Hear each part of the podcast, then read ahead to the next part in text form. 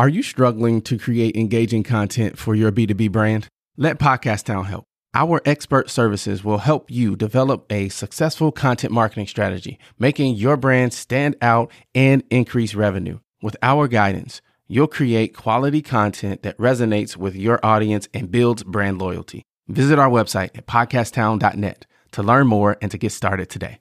We help you launch, grow, and maximize. Are you a business owner or entrepreneur looking to take your business skills to the next level? Then you're in the right place. Welcome to the Enterprise Now Show. Prepare to be inspired, motivated, and transformed. And now, your host, LZ Flinnard.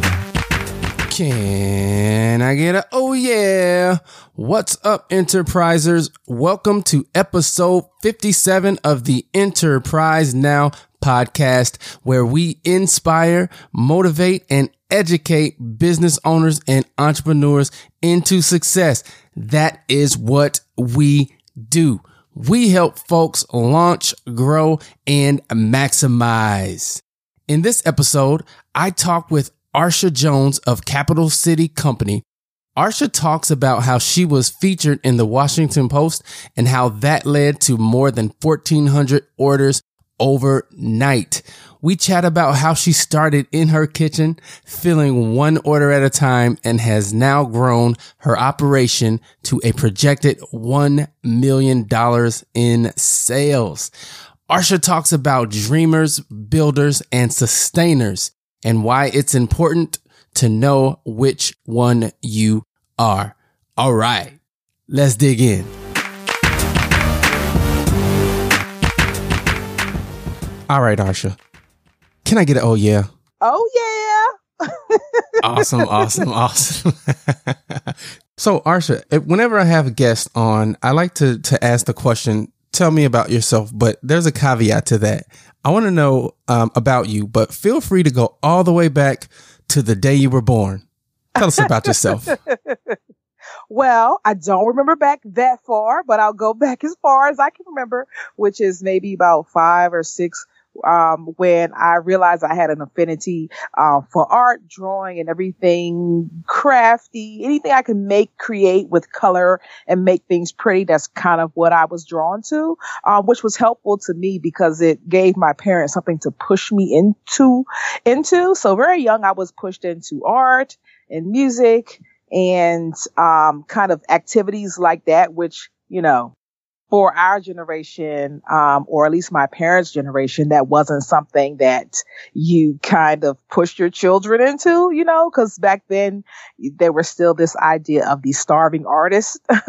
so it was always more practical to get push your kids into being a lawyer, engineer, doctor, you know, some type of desk job or something. And so my parents um, kind of went against the grain and pushed me into doing something that was more creative.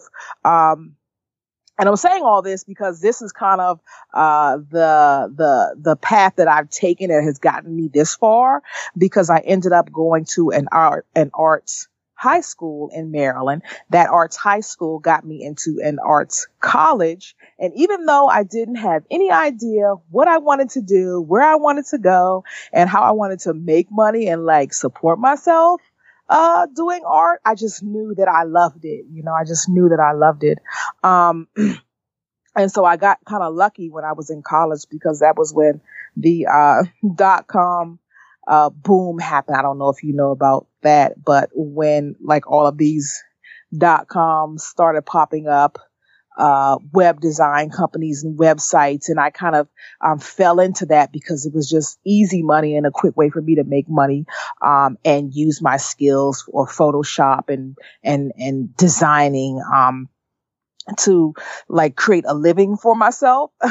so by the time I got out of college, I had like five uh, job offers. I could pretty much write my own ticket anywhere. And that's what I did. I did web design for many years. Um, until like I couldn't do it anymore. and so how I got it started in business was that I would design websites for other small businesses in my area, friends and people that I would know. And I just, I just, I saw things that they were doing and I was like, wow, like, you know, giving them suggestions on what they should do and how they should market and what they, and they would never take my advice. And, and so I said, you know what? Why are you keep waiting for someone to save you and give you this great opportunity uh, to take your career to the next level? Why don't you create something that can give yourself your own opportunity? And so that's what I did. I started blogging first, which got me um, familiar with how to navigate online, internet marketing, um, selling things online, affiliate marketing, uh, and all kinds of SEO and things like that. And then from there, I decided to um, launch Capital City.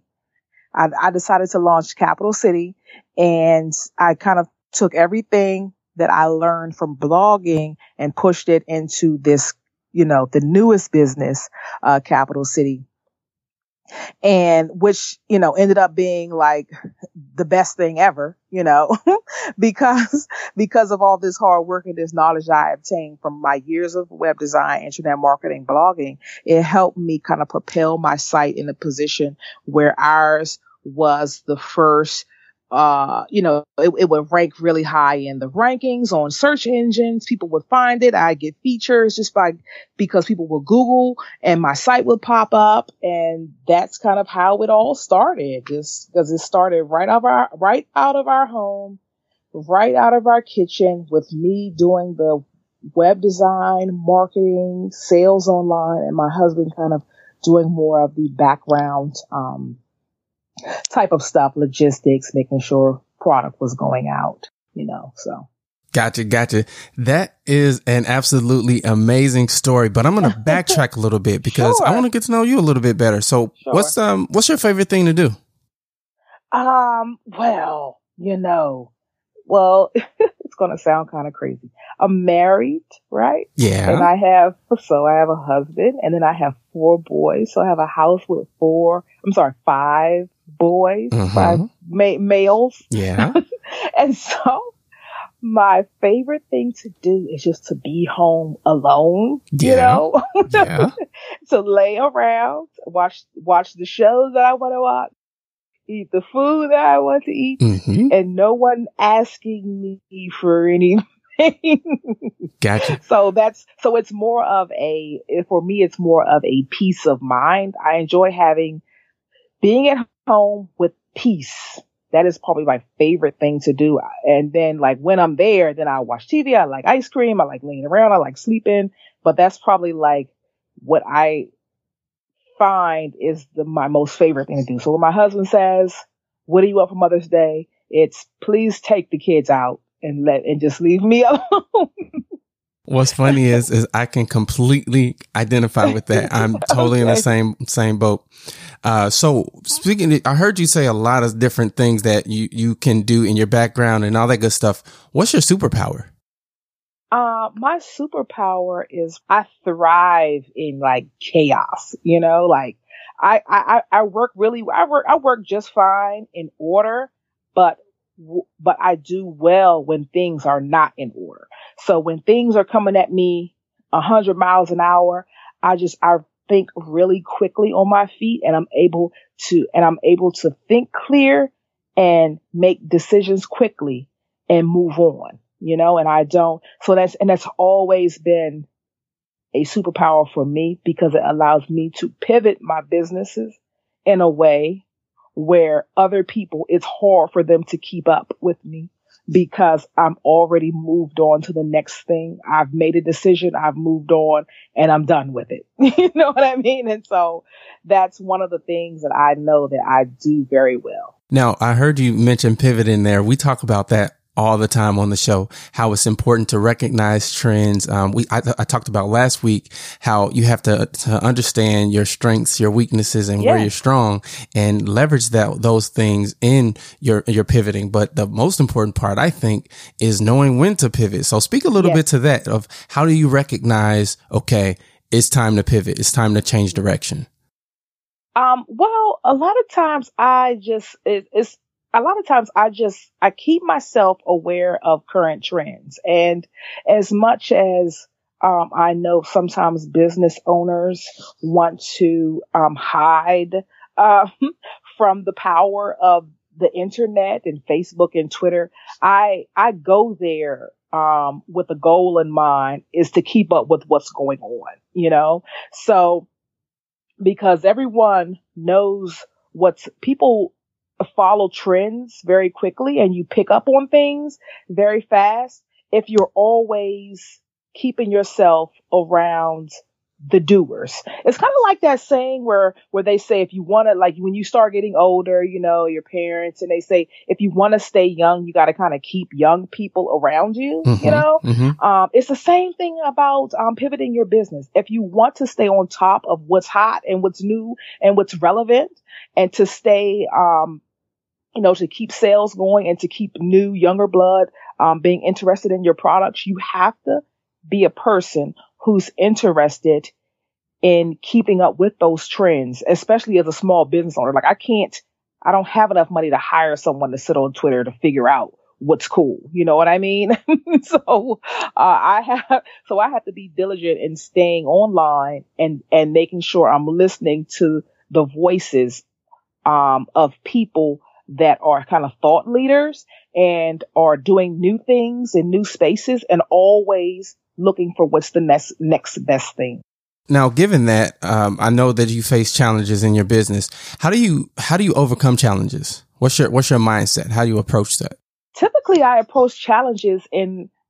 I try to approach challenges the same way I approach my life, which is like there's like this bigger um like there's one like main issue and then I will try to break things down into kind of sizable bites that I can um kind of digest and and wrap my head around. Um so, you know, if there's like one huge main issue, I'll take a chunk to say, okay, what do I need to do first? Okay, and if I get this out the way, then what can I do second? So, um, I so I know that I'm taking logical steps to um kind of find a resolution for larger issues by breaking them up into uh, portions that I can dissect, analyze, and fix individually. And that helps me, you know, especially when, you know, some of these issues come at you when they seem so, they seem larger than life and they seem larger than life. And sometimes it's kind of hard to wrap your head around fixing it. But I find that when I break the problems down into sizable chunks, I'm able to find solutions quicker. Gotcha. Now I have a tough question for you. Sure. Give us a specific example of one of those challenges and how you overcame it. For instance, I remember when we were starting out and we were, we were there, there's with food businesses it's very it, it could be very difficult with why is who which is why a lot of people kind of have a hard time doing food businesses because there are a lot of different humps you have to get over to make your business profitable and and um, consistently uh, successful. And one of the things is jumping from uh, making your product yourself to moving on to a like a larger scale manufacturer and that was one of the things that was a huge hump for us because there was this one specific company I remember that we wanted to work with and we wanted our product on their retail stores and our products did really well, but they would not work with us until we had a manufacturer in place. and so that was one of, and so you think, wow, okay, get a manufacturer in place. But there are so many different small pieces of things and details and steps you need to take to actually make that happen. You have to get your product tested by the FDA. You need nutrition labels. You need processes. You need, you know, you need uh, research and development on your product. You need um, ingredients. You need, you just need all these different things. You need insurance. You need bottles. You need labels. You know, and mm-hmm. you need money. so, um, so that was one of the huge hurdles that we initially got over. And it took us almost a year to kind of figure out how to kind of get all this done. Because one of the things we've been able to do was kind of, we've gotten really, we were, we've gotten really far without having, um, any type of direction or mentorship or anyone we could call and say, Hey, how do you do this? You know? And so, um, that was a huge hurdle for us. But we took everything step by step. We went, I Googled as much as I could. We went and interviewed um, different manufacturers and went to different locations and visited different people and got all the steps together. And everything wasn't perfect. But by the end of that year, we had gotten our product manufactured and was able to get on this in this um, specific chain of stores that is in our area. Gotcha. So what I heard in your answer was um, you hit on a lot without specifically saying. I think um, about mindset and how you um, you approach a, a, problem, no matter what it is. And I think it's a, it's a it's a thing that entrepreneurs have. I think they we look at things and we say, okay, this is an elephant. Yeah, I tease my daughter all the time. I say, how do you eat an elephant, right? You eat it one bite at a time. Uh, and that's totally, you know, consistent. No matter who I ask that question to, it's you take it a bite at a time and then you do what you can with what you have in order to take those baby steps to get things done. So the other thing that I heard you say is, uh, you did, a, you guys did this a lot on your own. So talk a little bit about what that process might have looked like had you had um, a coach or a guide to kind of help you and guide you through that process? And what things would you have wanted guidance on? We have a coach now. Okay. So, and it's just listening to all of the things that she's telling us about the market and how to, how hard it is to sell food products honestly, I'm not sure if I would have kept going if I had a coach. And that's going to be honest with you. I think if I would have paid for a coach early on and they would have told me all of the uphill battles that I was going to have to face, I can't actually say that I would have chosen to keep going. um, and one of the major, because there's just so many moving parts when it comes to food, um, and, you know, and consumables, you know, that, um, that you just don't take into consideration. And one of the main things that we did not take into consideration was pricing. Okay. And that has been, was, had been, still is a huge issue for us because see, we don't have the um the facilities like a Heinz ketchup or a Sweet Baby Ray's where we can sell barbecue sauce for three dollars a bottle. You know what I mean? We have um higher margins and a higher cost because we don't um buy the product. We we we're, we're we're sourcing it through someone else, you know, who manufactures the product for us. So pricing has been probably the most um the biggest issue that if we would have had someone help us, we would have had, been in a better position um, starting out because we just had priced our product too low. We had never considered, um, we didn't price it for having a manufacturer. We didn't price it for having a distributor. We didn't even price it for having it shipped up to us in boxes. You know what I mean? Like it was so many different issues and, and, and small pieces to the puzzle that we had not even considered. We end up having to raise our price several times and we still get complaints about it's too high, you know? Um, but at least we're at a point right now where it's, it's too high and, um, where, where we can actively lower the price, um, because of the volume that we sell. Uh, so that's kind of our next goal is it started off whereas we, our product was priced too low for many years. We raised it up high enough so that we could like be profitable on the store shelf. And now that we have so much volume, we want to get the price lower to make sure that it's affordable for, um, everyday, you know, everyday users. That is very smart. But let's take a quick break to thank our sponsors. And when we get back, we want to dig into what it is that you guys do. We'll be back right after this message. One of the most important things to my podcast is mobility. Being able to record my interviews and conversations in multiple locations, no matter where I am. And Regus is the world's leader in all inclusive, flexible office space. They allow me to be able to connect and have conversations that leave lasting impressions from mailboxes to full-time offices starting under $50 a month. Go ahead and give them a call at 1 800 offices to discover how one of their 3,000 plus locations can support and enhance your business. Go ahead and get started today. Call 1 800 offices. I wanted to learn more about the the mambo sauce. Am I saying that right? This is mambo. Let's talk about get into the nitty gritty of what you guys do. What do you guys do? So, our mambo sauce is a wing sauce that's um, based out of the Washington D.C. metropolitan area. Uh, it's been a sauce that's kind of been around in our area since like my grandmother was little, and, and so it was just a a a a a neighborhood wing sauce because in the Washington D.C. was um you know predominantly African American um residents in the city, and so a lot of the chicken wing restaurants were black owned.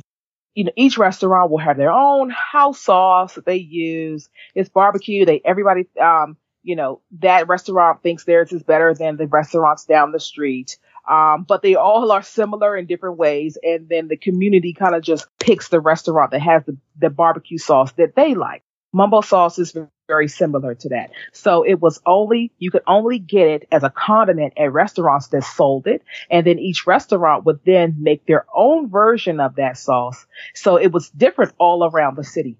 What happened with us is that we moved, I got married. So we moved out of, um, the city where they still have mambo sauce, but it wasn't as good as what we remember when we were in the city. And so I decided to learn how to make it myself. Okay. And so it started off that I would just um, make it because my kids are kind of like suburban kids now. You know, they aren't city kids like how I grew up. Okay. And so they have no like real experience about going to the corner store to get chicken wings or freeze pops and sodas and chips and things. Um, so what I would do is like, you know, once or twice a month, I would, I would learn how to make the sauce based on different flavors that I remember from around the city. And I would make it for them, just one little pot on the stove. And we would have like nuggets in mambo sauce, wings in mambo sauce.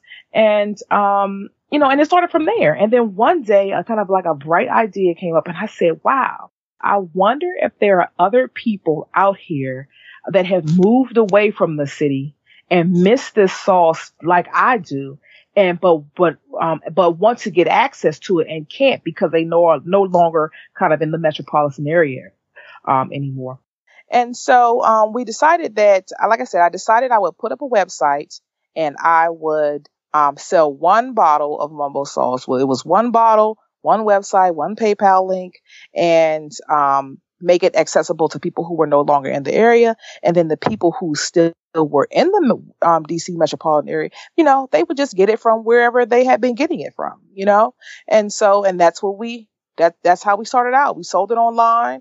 Uh, we never even considered getting, getting it, um, sold on store shelves until people locally started asking, like, wow, you know, you're the only one who's selling this sauce that we love. Um, is there any way we can get this locally, um, in stores? Um, and so we just kind of went ahead from there, figuring it out. Did you have to license the ability to make it, or did you create the the sauce yourself? Um, so yes, initially, uh, where it's kind of, it's kind of, I don't know. I, am gonna try to answer the question in, in food terms. So we didn't license it. So what happens is that we started making it at home ourselves because it was my recipe, which is essentially my version of this product that has been floating around in the area. Um, and then what we do is we have a partnership with a manufacturer that makes our product for us, but they, they can only make the product, our product for us. So they, you know, so is kind of a licensing thing, but they can only make it for us. Gotcha. Now, um, I was reading in the, um, the, your background here about when you were um, contacted by the Washington Post. Um, tell tell a little bit about that story and that because it's that's kind of exciting, right? We have to we have to talk about that. Yeah, yeah. Sure, sure, sure. So, like I said, I'm a web designer and I had experience in internet marketing and SEO. And I saw that no one else was selling Mambo Sauce online. So I decided to kind of use my, you know, my wizard, my SEO wizardry, you know, and, and, um, get our site to move up in the search rankings so that when you typed in, um, Mambo Sauce, my site would come up like on the front page. It was like number four or five or something. And so, what happened was the Washington Post was doing a story on local kind of sub food subcultures and they were looking to do a story on mambo sauce. Because see mambo sauce is like a it's a subculture here but it's a huge here. You know it's a huge subculture here. And so she we were the only people that she could find that was selling it in a bottle okay? And so of course the washington post is a nationally known recognized internationally even um, newspaper that people get all around the world. But to washingtonians it's just our local paper you know what i mean?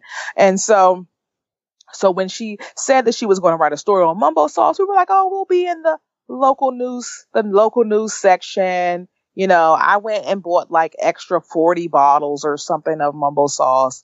And I said, well, you know, I'll just make them all up. And when the sales come in, I'll just take care of them. Not a big deal. Okay. What I didn't know is that she put um, the, the, the reporter, the writer, she put the article on the front page of the Sunday edition of the Washington Post. Okay. Now this Sunday Post has a readership of over like a million some odd people. Okay. All around the world. And literally overnight we had thousands of dollars of sales that came from this one article. Okay. So it was crazy because we did not have a plan. We didn't have a process we didn't even have like supplies or like equipment. You know i when when people don't understand that i started off like in the kitchen i, I want to be clear here when i say i started off in the kitchen. I started off with one pot and I could make one bottle of mumbo sauce. And when someone would order online, I would make exactly one bottle. I had the, I had the recipe to make exactly one bottle of sauce. Okay. Many times I would make the bottle of mumbo sauce and by the time it got to the customer, it was still warm. Wow. You understand what I mean? Because it was, because I was making one bottle at a time. So us, for us to go from that to shipping out hundreds of orders, like it, it took us over a month, like day and night working and we did not stop until that last bottle was sent out. Okay. And it's been a kind of an up and down roller coaster of sales since then you know so wow talk about one bite at a time literally one bottle at a time yeah yeah yes it's it was it was crazy because you know someone someone would order online and I go up and I would get up and I would get my little pot and my recipe and I make, like I said, I make exactly one bottle, you know, nothing more and nothing less. It was no extra or nothing. That was it. it's wow, crazy. Wow. So you go from that to now having employees? Uh, yeah, we have, um, one, so it's me and my husband. And of course, we both work for the company. Then we have one additional full-time employee. Then I have about two, two two or three like um like virtual part-time employees. And what they do they handle mostly the online stuff including you know social media and customer service and things like that so. So so going from just yourself to having employees that's got to be that's got to be a lot of pressure. How do you how do you deal with that?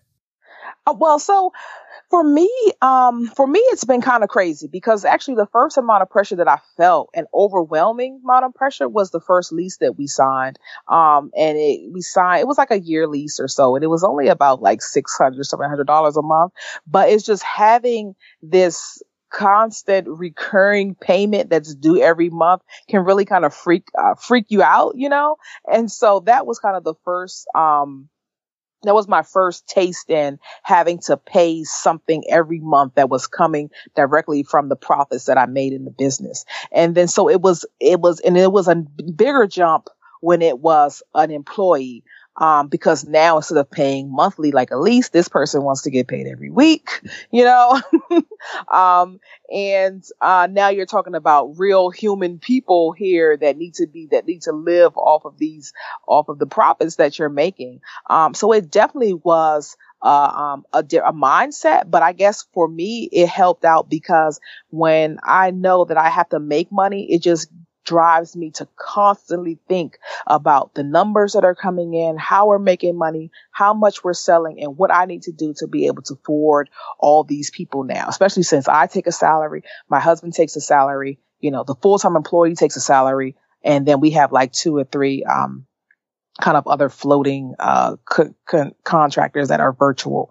So it definitely is like it's overwhelming, but once you get the hang of knowing and once you get comfortable in knowing that you make enough to support these people and um, it, it frees up your mind for you to be able to focus on growth. So having all these people being paid frees up my thought process for me to be able to be clear and and and think about kind of what's next you know? So so that's how i try i try to think about it. I don't think about like wow this person is costing me x amount of dollars per week. I think wow this person is freeing me up so that now I don't have to do that job anymore. And now I can focus on how to make more money. I think you, you kind of alluded to this before, but, uh, what drives you? Several things drive me. Okay. When I was starting these biz, this business, uh, uh, you know, after the, well, the blogging kind of started, it was start, I started the blog with like Charles. I, I, I based this on like my children. Okay. So I started blogging when I was at child number like three. Okay. And then this capital city business I launched when I was having child number four. So my kids and my family and the life that I wanted them to live has always been a huge driving force. Always wanting to do more, always wanting to do better, and always wanting to make sure that they were taken care of. But then also, um, what drives me is, uh, you know, having what's big for me is having a peace of mind. Okay. And so, and so that type of, uh, that comes from like financial freedom and knowing that your bills are going to be paid and knowing that things are taken care of and that you have a way to leave a legacy for your family and your family will be good for generations to come. To me, that is peace of mind. So I'm always working to make sure that my family's taken care of now and in the future and having peace, you know, quiet days, sitting on the beach, peace and be, and, um, and just peace with the, your thoughts and peace in your place in the world. I know that's kind of like, you know, all, you know, I don't even know what the word is, but I know it's kind of like off, off in the clouds, but that's really what it is about. I, I just really am a, my, my goal is to find peace and freedom. Yep. One one of the things that I find uh, interesting is uh, how how we're all different, but we're all the same, right? We yeah. all want the same things, right? We want yeah. our family to be be okay. We want to yep. leave a legacy for our children, yep. and we want them to be happy, whole, and and healthy. So, yes. uh, so I definitely can uh, identify with yes. that. Um, so, if you could meet anyone in the world, who would it be, and what would you say to them? One of the biggest things that I um, am I in envy over other businesses is their ability to um, build a team that is like so down for the team. You know what I mean? They like, and I feel like Oprah's people are like that. You know what I mean? I feel like the t- the team that Oprah has around her, like they are like stealth. Like you are not they are riding for her to the end. You understand what I'm saying? Mm-hmm. You won't, you, I mean, think about, think about what I'm saying here. Oprah has been Oprah for a while. You know what I mean? And, but you never hear any of her people coming out saying anything or you, it's rare, you know, and people who, who, who have worked for her typically love working there. It's just, I want to build a team that is a hundred percent down with what we're trying to build no matter what. So I'm always in awe of people who have been able to do that successfully. And I think Oprah is one of those people. Uh, I believe it was last week. Uh huh. You can correct me if I'm wrong. It was either the week before or last week.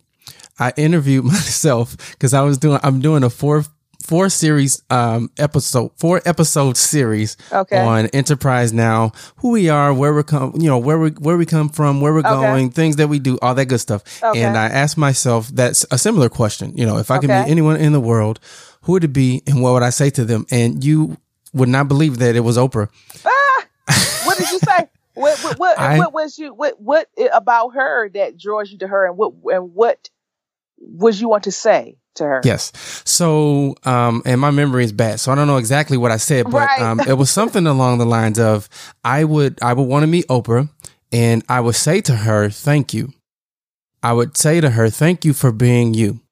Yeah, yeah, right. Yeah, because yeah. when when we operate in our maximum awesomeness is what Yeah. I call it. Yeah. You impact lives. Yeah, And yeah, those lives impact lives. Yeah, And those yeah, lives yeah, impact lives. yeah, So just yeah. being you. Uh, Yeah. And I tell entrepreneurs this all the time. I'm so Yeah. excited to meet like-minded people because Yes. there's, there's an awesomeness inside of every entrepreneur that when Yes. you unleash that and let that out, you affect lives and it, it Yeah, just yeah. multiplies, right? We, Yeah, uh, I yeah. talk about all the time how, you know, learning something and growing individually is awesome. And, but it's an adder, right? But when Yeah, you develop and, and, and help other people, it's a multiplier. Yes, Right? yes, yes, yes, yes, yes, yes. No, I agree. I, I, I know that that that makes perfect sense, and I agree with what you said. I mean, she is just she, and for me, I mean, and my, I don't know how old you are, but and where when I grew up, like Oprah was it. You know what I mean? Like she was like the pinnacle of success. You know, Mhm, mhm. and um um she was um she was kind of everything and one thing i've appreciated about her is just exactly what you said is like no matter what no matter when no matter how far back you travel in time oprah has always been herself Mhm. okay either you liked it or you didn't like it but you can't deny that she's been consistent Mhm, okay mhm. and so it's uh, that is one thing that I that that's another thing that I really uh, like about her. She's just she's been true to herself, regardless of what it was, what it is, what struggle she's had, how she's trying to be a better person. She's always working on being better and having and surrounding herself with better people. And I've always admired that about her. Gotcha. Now that's actually a really good segue to my next question. Okay. um, because I believe that success is a, a series of calculated, consistent, well thought out, planned out steps that you know over time add up and multiply into uh, the a goal or achieving a goal. Sure. So, if you had to say, give one actionable thing to the enterprisers, is what I call my listeners, Okay. that they could use in order to prove their lives or their businesses today, what would that be? I would say one thing that has helped me is trusting my own decisions and trusting the process. Okay. So trusting my own decisions and trusting the process. I surround myself with a lot of different um, people and entrepreneurs and people that have small businesses. And one thing that I see that there's a lack of is trusting your intuition that you're making the right decisions. Okay. And so that's been a benefit for me, for me that I, and one thing about me is that I'm not always sure that I have the right decisions, but I, but what I do is I make a decision, the best decision I can make at the time. Okay. And I stick with it and I roll with it until it's not working for me anymore, you know? and so sometimes I've seen, or many times I've seen entrepreneurs, they get so stuck in the decision and not wanting to make a bad decision, they make no decision at all. Okay. No decision at all. And so for me, having no decision is not an option. You know, I'd rather make a decision and then mess up and get, and, and get a chance to fix it than not have a decision at all, you know, and that's kind of what has kept me, um, going forward. Um, so that was one. What what was the other thing I said? I said, intuition and oh and trusting the process. So that's that's, that's the second thing is like trusting the process. Another thing that i see entrepreneurs doing is um kind of they're looking at someone else's path you know and they like people will look at my path you know and they see like all of the successes that we're having now you know we're not really understanding the amount of struggle that came before that. And and so when they say they want to start their wing business, their sauce business, and they see all these successes that they want to jump to our, they, they, they want to jump to our year six in their year one, not understanding that it just wasn't always like this, you know, and you have to be comfortable in knowing that when it's your turn to get your shine on and be in the spotlight, it will be your turn, you know, and if it's not your turn right now, you have to trust the process enough to wait. Wow, we could probably talk for another two hours about all the stuff that was in in that answer. Sure. Um, I heard trusting your decisions, Yeah, yeah. right? Trusting the process. Tr- surround yourself with like minded people. Yeah. Don't suffer from analysis paralysis. Yeah. Um, entrepreneur. One of one of the things that you said that um, uh, I don't. It was the the last week I was interviewing uh, a gentleman, and one of the things he said stood stood out so so much. Uh, and he said entrepreneurship is a calling. Uh-huh. And I said, you know what? It is. It absolutely Yeah. is. It's not for everybody, and Yeah. it definitely Yeah. not for the faint of heart. It's um, not. Speak speak to that a little bit. How entrepreneurship is a calling. Yeah, it is. It's something because people always ask me, like, how do you get the drive and how do you do this and how do you, and it's just, I don't, I, I rarely have an answer because it's just, it's something that's inside of me. Like, I can't give you what I already have, you know? I wake up on Monday feeling excited about the week and all the things I'm going to accomplish, you know, because, because I'm so focused on the goal and what I want to do and that that nothing no obstacle that you put in my way is going to keep me from it you know? And that's something that you it's it's something that you either are born with um, or you have to develop this type of um, this type of i call it like blind confidence blind you have to develop this sense of blind confidence in yourself you know? And sometimes that comes from you just doing and doing more and being experienced at something enough to be confident. And other times you just know it. It's intuition. For me it's always been an intuition. Like i've always known that i knew when i was in college and i was taking those art classes and i had no clue on what i wanted to do when i got out of school but I knew that a nine to five job was not going to be enough for me. I said I did not want to live that life, you know, and I knew at that point, you know, that I had to figure out how, how I could make a living and take care of myself and have a family and still travel and live and have peace and do things I want to do and, and, um, and still make money, you know, and so once you put that in your mind, you say, I have to do this. And then you start to trust your intuition and trust the process like nothing there's nothing that can keep you from building the business that you want to build. But part of that just comes from being the person who you are. Because I see a lot of people who believe, um, that they can do it. And it, but it's just it's not who what their their personality is. It's not who how they're built. I've i've been um talking about in my circle we talk about uh dreamers um builders and sustainers. Um and because as I'm adding to my team, I'm realizing I need more builders and sustainers and I need, need dreamers. Like I'm the dreamer. Like, so it's like I'm the one that has these really lofty, grand ideas and I can often pull, pull them t- together enough to build them and see them be, be great, but I don't have, um, the ability to c- sustain it because I lose focus and I, I get bored easily you know? Mm-hmm, mm-hmm. typical typical Yeah, entrepreneur yeah, in other exactly, words. exactly. And so um but one thing i've learned is that, that you know you have to you have to be born a dreamer. You know what i mean? You have to you cannot you cannot force yourself to you cannot learn to be a dreamer either you're a dreamer, you're a builder, or you're a sustainer.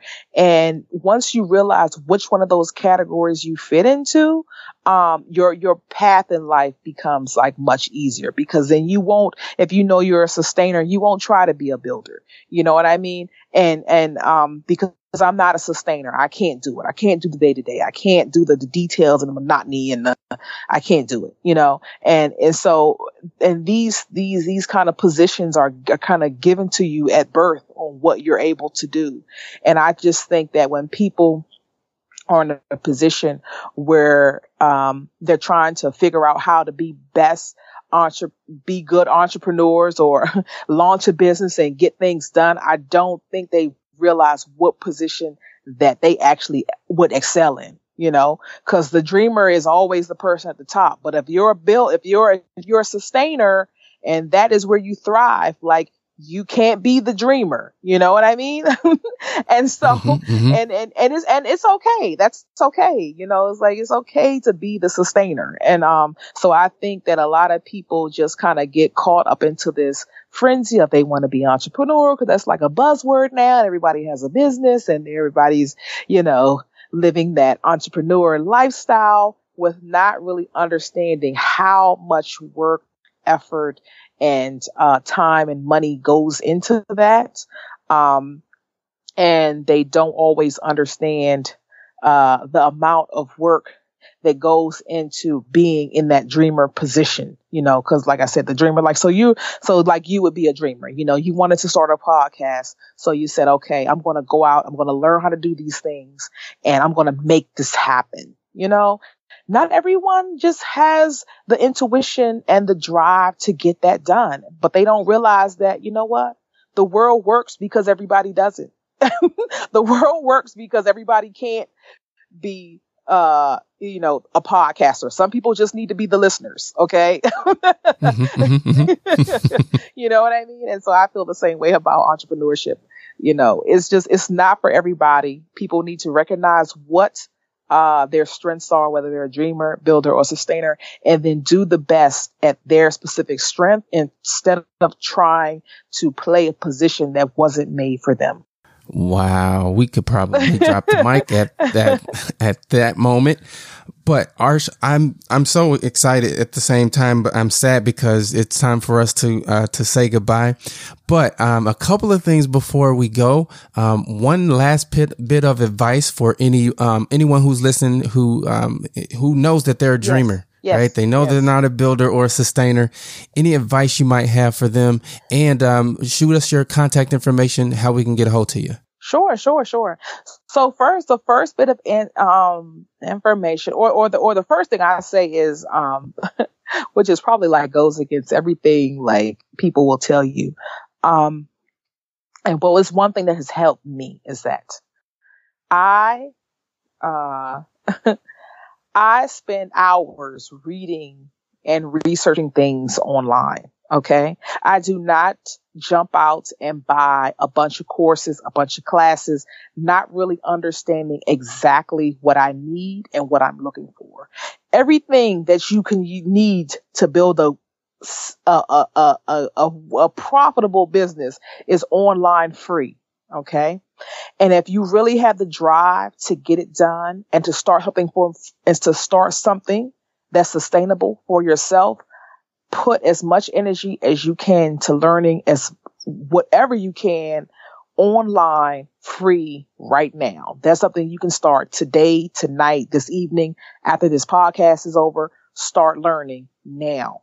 No more excuses. Learn what you can. Having no money is not an excuse. If you have a smartphone, if you have the ability to dr- download this podcast, that means you have some sort of internet connection and, and a smartphone. That means you have the power in your hand right now to start something for yourself.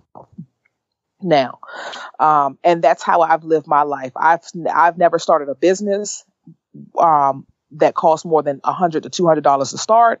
I've never started yeah, I've, I've start, I started with, I'm one of those lean profit, uh, these lean business people. Like I don't want to put a whole bunch of money in to, to anything. I, I like to start very small in a place with amount of money that I have in my bank account in my wallet right now, you know, and nothing more. And if you can get something going with nothing, then you can start to dream and say, wow, if I had an extra thousand dollars, how much more could I do?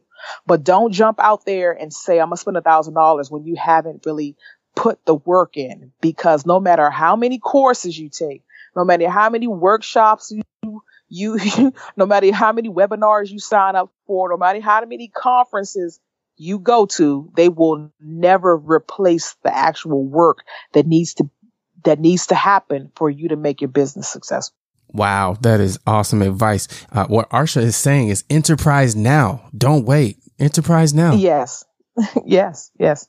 Now, um, now if you want to find me, I'm at uh, my blog is at Brand Build Launch, and that is where I uh, kind of speak to entrepreneurs and I always have get tons of questions about how to build an online business and especially with e-commerce and um, you know, shippable, tangible items that you have to sell and send on, you know, through the mail. And so that's kind of where you can find me. I have a a Facebook group called Brand Build Launch, and we talk about building brands. It's about t- more than 20,000 people in there. We all talk about um, how to grow our brands and how to make money online. And I do that kind of on the side of me actually running my business. So. but that's where you can find me. so, Arsha, thank you again for being on the show. Um, I appreciate it. And I have, let's see, one, two, three pages of notes over here. So I know, okay. I know my listeners are going to get a ton of value out of you being you. So enterprisers, thank you again for listening and we will talk with you next week. What a fantastic episode. Hey, listen, I want to know something. What is the top concern that you have in your business? Is it sales? Is it marketing? Is it finance? Operations? Shoot me an email, mayor at podcasttown.net. I want to start a conversation around these areas of business and how we can work together and help each other shine even brighter.